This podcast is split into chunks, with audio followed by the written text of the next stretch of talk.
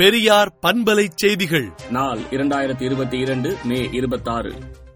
அமெரிக்காவில் துப்பாக்கி கலாச்சாரம் ஒழியப்போவது எப்போது என்று திராவிடர் கழக தலைவர் ஆசிரியர் கி. வீரமணி கண்டன அறிக்கை விடுத்துள்ளார்.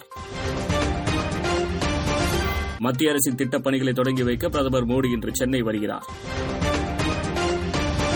தூத்துக்குடியில் அனைத்து ஓய்வூதியர்கள் இன்று பல்வேறு கோரிக்கைகளை வலியுறுத்தி ஆர்ப்பாட்டம் நடத்தினர். இன்று நடைபெறும் பத்தாம் வகுப்பு பொதுத் தேர்வில் அறிவியல் தேர்வில் நாற்பத்தி நான்காயிரத்து எண்ணூற்று இருபத்தி ரெண்டு மாணவர்கள் தேர்வு எழுத வரவில்லை என்று பள்ளிக் கல்வித்துறை தெரிவித்துள்ளது. தமிழகத்தில் குரங்கு அமை நோய் பாதிப்பு இதுவரை இல்லை என்று அமைச்சர் மா. சுப்பிரமணியன் தகவல் தெரிவித்துள்ளார். பள்ளிகள் திறக்கப்பட்டதும் மாணவர்களுக்கு வழங்குவதற்காக ஐந்து புள்ளி ஒன்று ஒன்பது கோடி பாடப்புத்தகங்கள் தயாராக உள்ளதாக பள்ளிக் கல்வித்துறை தெரிவித்துள்ளது.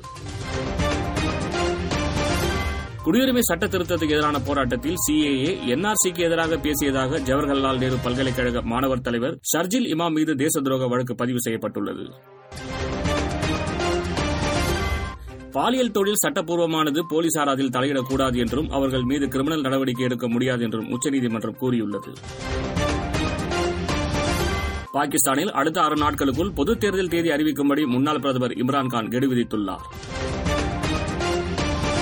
இலங்கை ராணுவ தளபதி சவேந்திரா சில்வா ராஜினாமா செய்வதாக அறிவித்துள்ளார்.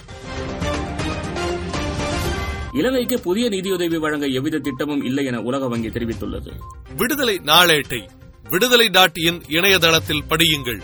பெரியார் பண்பலை செய்திகளை நாள்தோறும் உங்கள் செல்பேசியிலேயே கேட்பதற்கு எட்டு ஒன்று இரண்டு நான்கு ஒன்று ஐந்து இரண்டு இரண்டு இரண்டு இரண்டு என்ற எண்ணுக்கு பெரியார் எஃப் நியூஸ் என்று வாட்ஸ்அப் மூலம் செய்தி அனுப்புங்கள்.